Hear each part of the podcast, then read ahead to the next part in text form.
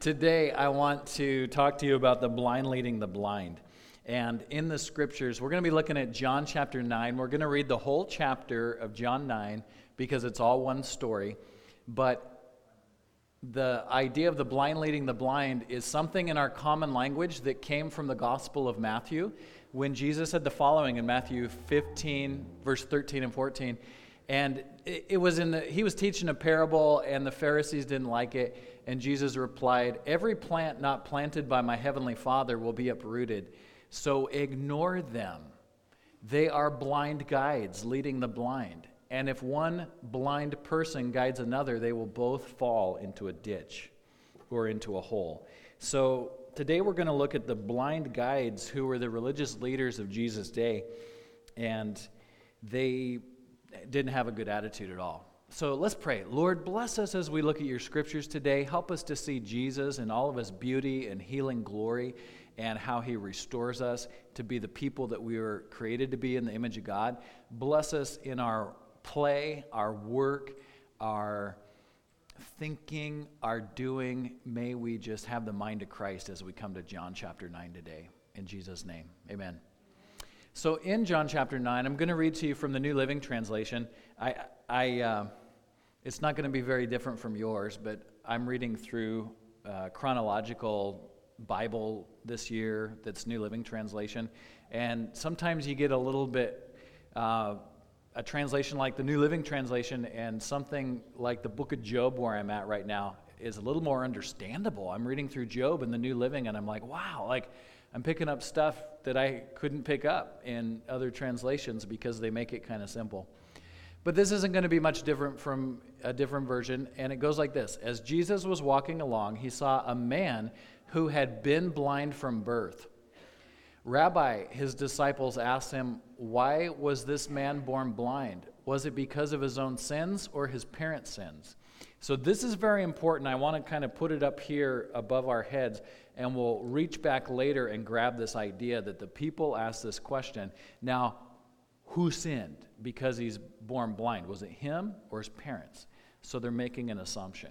And Jesus does respond to it, but it's an important thing we want to revisit later.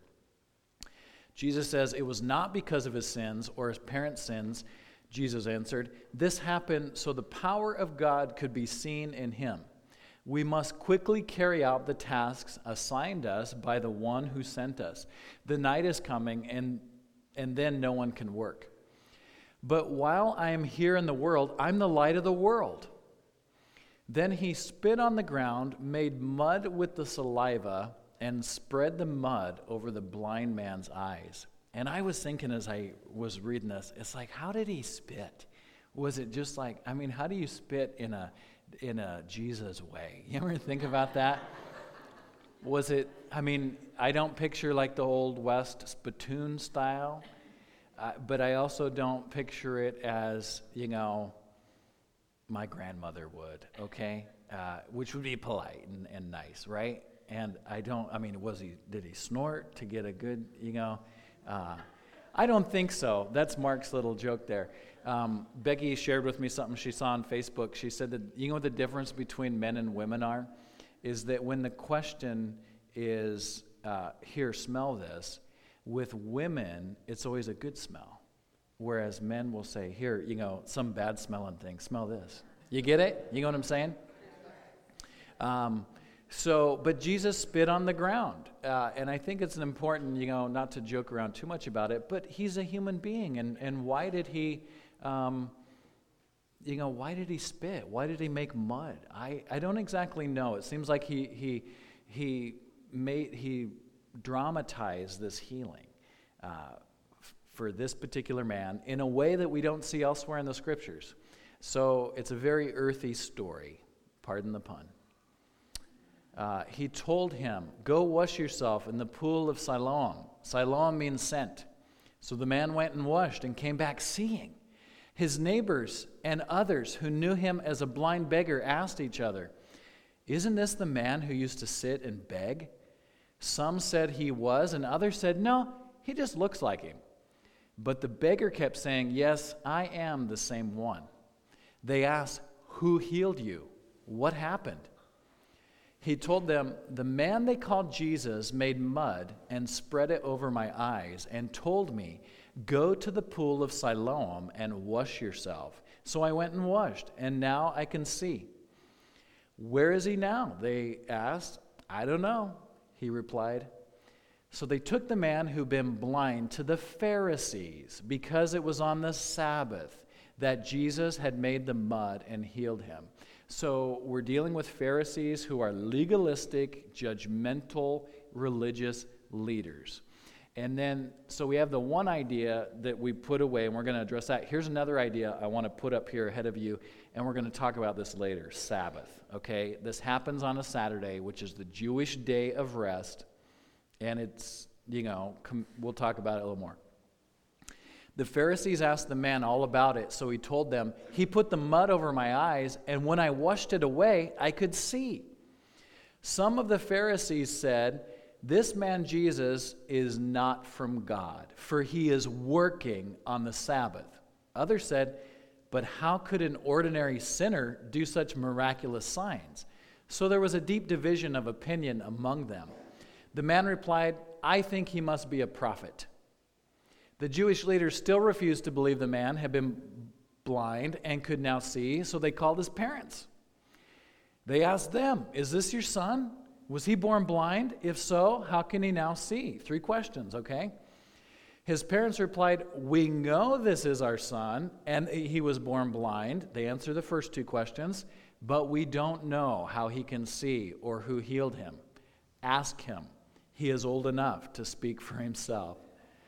His parents said this because they were afraid of the Jewish leaders who had announced that anyone saying Jesus was the Messiah, by the way, Messiah means anointed one. He's the prophet, priest, and king. It's like he has oil on him. He's the selected one, and that word Messiah means Christ. Jesus was the Messiah. Anyone says that, they get expelled from the synagogue synagogue, meaning they're excommunicated. They're not part of the community anymore. You're not welcome on Saturday morning down at synagogue if you proclaim Jesus as Messiah. That's why they said, He is old enough, ask him.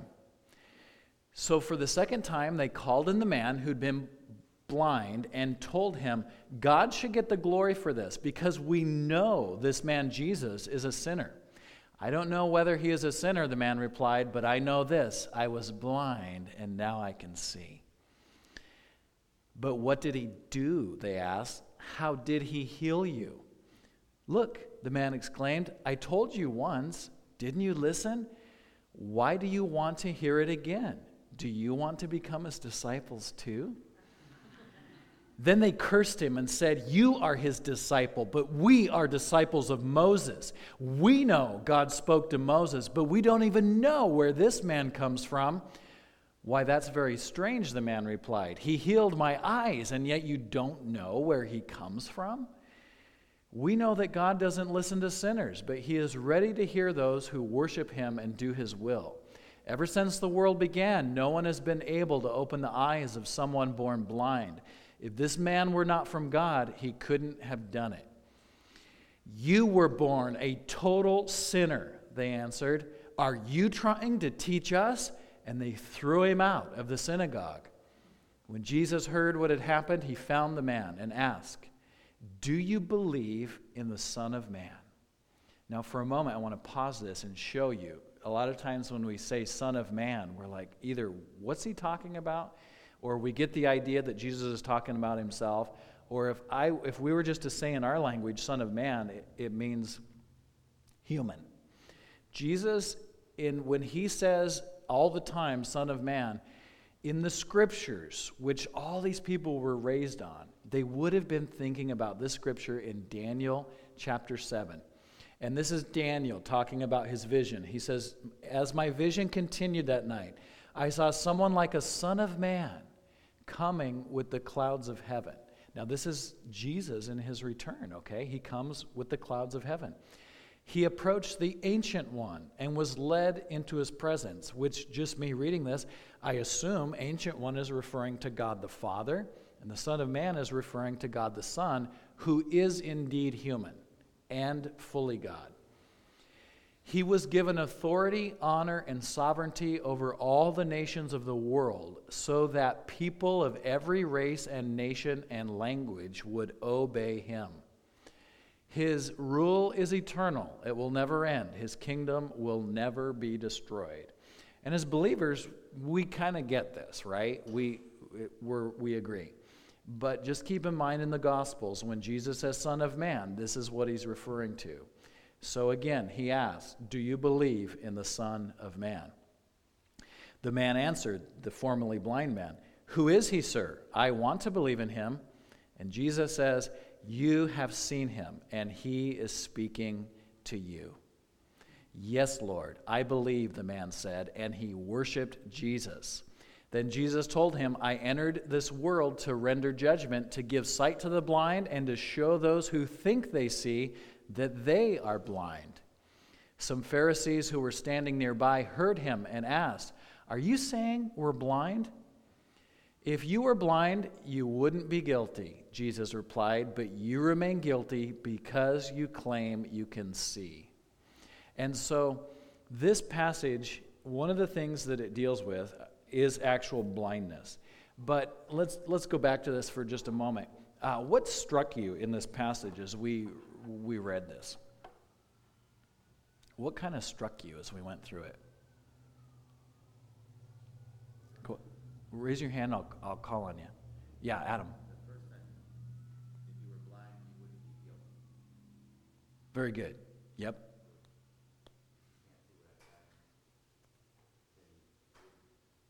Yeah, that's good. Um, and in this overall story, what struck out to you about all this? Whole chapter about one guy. This is an incredible chunk of the Gospel of John that's dedicated to this one story. Any thoughts?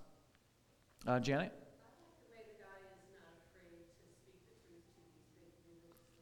Yes. Yes. He's got something huge that he didn't have before. He's been given the gift of sight. Anything else? Yeah. Oh, good. Yeah. Yeah, that Old Testament scripture is important. Um, well, let's go ahead and go on. Uh, the story here is actually about blindness, which sometimes we forget that people around the world really suffer with blindness um, and other infirmities as well. Did you know that it was predicted by Isaiah that the Messiah would heal the blind? In Isaiah chapter, oh, I'll come back to that picture. Isaiah 35, verse 4 through 6. Say to those who have an anxious heart, Be strong, fear not. Behold, your God will come with vengeance. He will come and save you. Then the eyes of the blind shall be opened, and the ears of the deaf unstopped. Then shall the lame man leap like a deer, and the tongue of the mute sing for joy. So, this is fulfilled in Christ, and specifically over in Isaiah chapter 42. I want to read that to you. I don't have it uh, up here. But it's a wonderful passage in which Jesus is called a covenant. And in Isaiah 42, it says this, and it mentions blindness. So, Isaiah 42, I'll just start reading. Uh, and it's talking about Jesus. And Isaiah prophesied about 800 years before Christ came on the scene. He, he wrote this down Behold, my servant, whom I uphold, my chosen, in whom my soul delights. I have put my spirit upon him. He will bring forth justice to the nations. So, this is the, the father who's giving Isaiah the prophet words that's speaking about his son. He will not cry aloud or lift up his voice or make it heard in the street. A bruised reed he will not break, and a faintly burning wick he will not quench. He will faithfully bring forth justice. And that whole thing about a bruised reed or a faintly burning wick, that means there's times when we are ever so weak, like a little wick that's blown out, and it's just smoldering. And he does not absolutely crush that wick. He's gentle with us. He has a humble heart. He will not grow faint or be discouraged till he's established justice in the earth, and the coastlands wait for his law.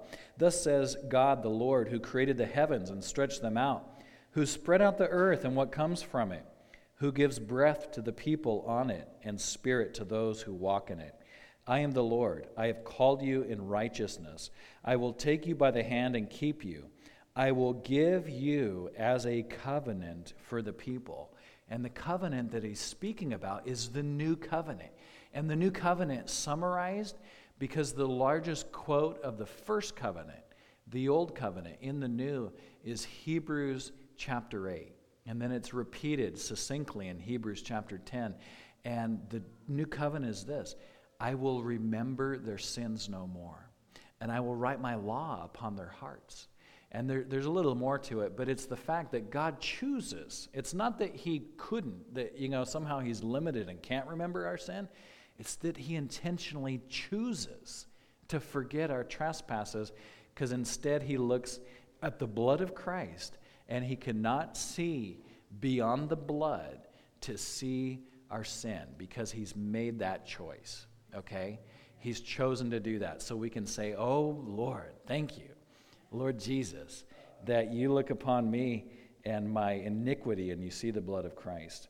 So it says that he's a light for the nations to open the eyes that are blind, to bring out the prisoners from the dungeon, from the prison, those who sit in darkness. I am the Lord, that is my name. My glory I give to no other. So it's not only about physical blindness, which he can heal and that's pretty profound to think that he can actually heal blindness like that. But it's also about willing blindness, where people choose to not see things that are right in front of them. Paul wrote about this in Romans chapter 1 in a disturbingly profound passage. He talks about those who suppress the truth in unrighteousness. In other words, their heart, their will, their mind is bent toward evil, and that continually, it talks about in Genesis. And so they make the choice not to see certain things. And it's that's what we're up against. Um, in Ephesians chapter 6, Paul says that we uh, fight not against flesh and blood, but against powers and principalities and, and spiritual forces in high places. And as Christians, it's very important to know that, okay? That people around us can be blinded, and we can also be blinded. The scriptures also refer to the possibilities of believers being deceived. And that's why it's so important to remember the words of Jesus that if you abide in my word, John chapter 8, verse 30 through 32, abide in my word, you will know the truth, and the truth will set you free. Um, see, there's a big responsibility placed upon teachers in the scriptures, people who communicate to you. Because if I steal from you, you know it. If I hurt you, you know it. If I act in an unloving way, you know it. If I'm angry, you know it. If I deceive you, you do not know it. And so that's why the litmus test, the uh, measuring rod, the early church called it the canon, is the scriptures. What do the scriptures say? Remember back in Acts 17, I think it is, or it could be Acts 18. You test me here, but my point is this. Uh, this is kind of a pun in itself that the Bereans were of a more noble character than the Thessalonians because they searched the scriptures every day to see if what Paul was saying was true. They knew the scriptures themselves. And you show me, I've told you this before, but you show me a mature Christian, you show me a liberated Christian, and I'll show you a Christian who is in her Bible or in his Bible or listening to it or receiving. You know what I'm saying? You show me a weak Christian, a weak believer, someone who's struggling, and I'll show you somebody who isn't spending time in the scriptures, okay? Because it's the truth that sets us free. And uh, so it's very important that we're in the scriptures like we are this morning. Spiritual blindness is what this passage is talking about also. Now, another thing that's happening here is uh, they're referring to the Sabbath. Oh, let me fast forward here. Uh, this was done on a Saturday, and today, as Christians, not to, it's a whole different debate, but generally, our, our day of rest, what we celebrate, is, is Sunday, and it has been uh, throughout church history. But the Sabbath is Saturday for Jews. It begins sundown Friday night, it ends sundown Saturday night. and it's the day in which they fulfill, and we seek to do this also. We seek to fulfill the promise of rest because the fourth commandment says, Remember the Sabbath day to keep it holy. Now, Jesus is restoring people on Saturday, and elsewhere he says, the Sabbath was made for man and not man for the Sabbath because he's restoring people. And, and think about the rest that this man is going to have when he goes to sleep for the first time and you know willingly shuts down his sight like we all do when we sleep and that first night imagine how his dreams perhaps were different for the first time as he actual has actually has visual memories. And so this man's been restored. There's other people that are restored by Jesus when, you know, their crippled hand, he does that on a Saturday. He does all kinds of different things on Sabbath.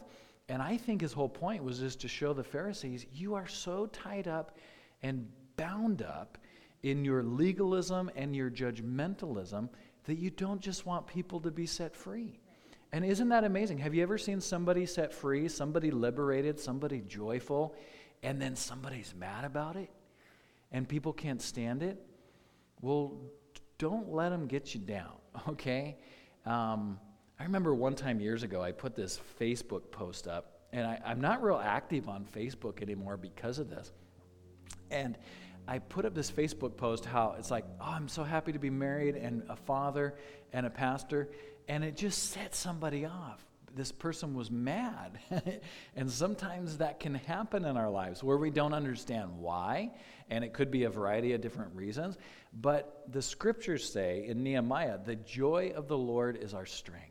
So don't let the world, the flesh, and the devil suck your joy out of you because it is a fruit of the Holy Spirit, which is primarily love, but joy is an outworking of that. So, uh, may we increase in the fruit of the Spirit, which is love, joy, peace, patience, kindness, goodness, faithfulness, gentleness, and self control. God's given us His joy. Amen?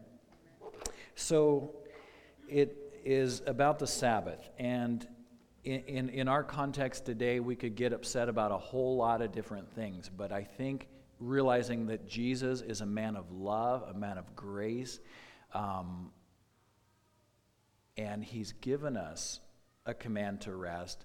And yet, if we try to be all judgy and nitpicky toward other people and how they live and what they do, then we are the blind people. And the Pharisees represent a character. Think about it. The church of Jesus Christ today, if we don't still have, if we have the rules of the scriptures, if we have all the rules down, but don't have the character of Jesus within us that's loving and compassionate, may the Lord help us to, to change our character. And we can't do it on our own, we need His change.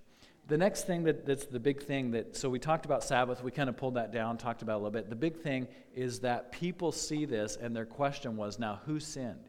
Was it this man or was it his parents? And it's like they see a problem and they want to figure out who's guilty. And Jesus is on the scene and he says, uh, No one. It's that the power of God would be revealed. So we know that Jesus didn't heal every blind person that he came across. And yet, those that he did heal, it's that the, power would be manifested. And I believe that his power can be manifested in other people's lives when we have ongoing uh, suffering. That his power and glory can be manifested in those circumstances also, and that's his purpose. That's his intention. It's not because you specifically did something wrong or because uh, of something that you really want to attribute this to. It's that we live in a world that's fallen. Remember Job in the book of Job? He did not do anything wrong, and yet he was tested incredibly, suffered incredibly, and yet the New Testament says that he's an example of patience. And so what happens is that we do different things, we sin, and then we think, oh, God's going to punish me now. Like he's going to, I mean, something's going to go wrong. Or when something does go wrong, like maybe, for instance, you know, Lord forbid, but let's say you get in a car accident or something and it's a huge problem and it's like, what's going on? And you think, what did I do? Like, And do you ever have that instinctive feeling that when something goes wrong, if your kid is sick or if, if just things don't go the right way, you feel like, I must have done something wrong? God can answer, and He does. There's examples in the scriptures where He does discipline us because of our sins in order to bring us back into fellowship with Him and wake us up. But not every problem, not every circumstance that we go through that's negative is evidence that we've done something wrong. There is general suffering where people who are walking with the Lord just go through things. Does that make sense? He's already taken our punishment at the cross and he's not seeking, he's no longer in this, and he, I don't believe he ever was in the scriptures, you know. I mean, think about all the times when he let the children of Israel off. Uh, in 1 John chapter 4, it says this it says that, let me, I don't want to just, I don't have this memorized yet. It says in 1 John chapter 4, verse 17, By this is love perfected with us that we may have confidence for the day of judgment. Because as he is, so also are we in this world. So that's having the character of Christ. There is no fear in love, but perfect love casts out fear. For fear has to do with punishment, and whoever fears has not been perfected in love. We love because he first loved us. So there's a liberation from punish from the fear of punishment in our life, okay? That God's not trying to just, you know, uh, suck our money out of us or subjugate our will or he doesn't have a big hammer like whack-a-mole and that you know when we pop our head up in the wrong way he's just going to crush us. That would be fear of punishment. And yet many many believers still have this view of god where it's like when something goes wrong it's like oh i, I you know i'm, I'm where we're scared of god. Now the scripture says that the fear of the lord is the beginning of wisdom but that concept in the Hebrew Bible is not actual, like I'm, I'm trembling afraid and I can't be myself and he's out to get me. It's more of a healthy respect. It's actually a confidence in God that I'm going to put him first in my life. And so we need like a couple different words in our English language to talk about fear. You could say the respect of the Lord, the, the healthy positioning of the Lord as first in your life is the beginning of wisdom. But God doesn't want to make us afraid. That's not who He is. We love Him because He first loved us. So the people ask, who was, who was the sinner? You know, this man or his parents that he's born blind. And Jesus says, nope, wrong assumptions, okay? Not everything can be attributed to somebody being guilty. So I hope that sets you free from some fears today, brothers and sisters. For I consider that the sufferings of this present time are not worth comparing with the glory that is to be revealed to us. Romans 8 18.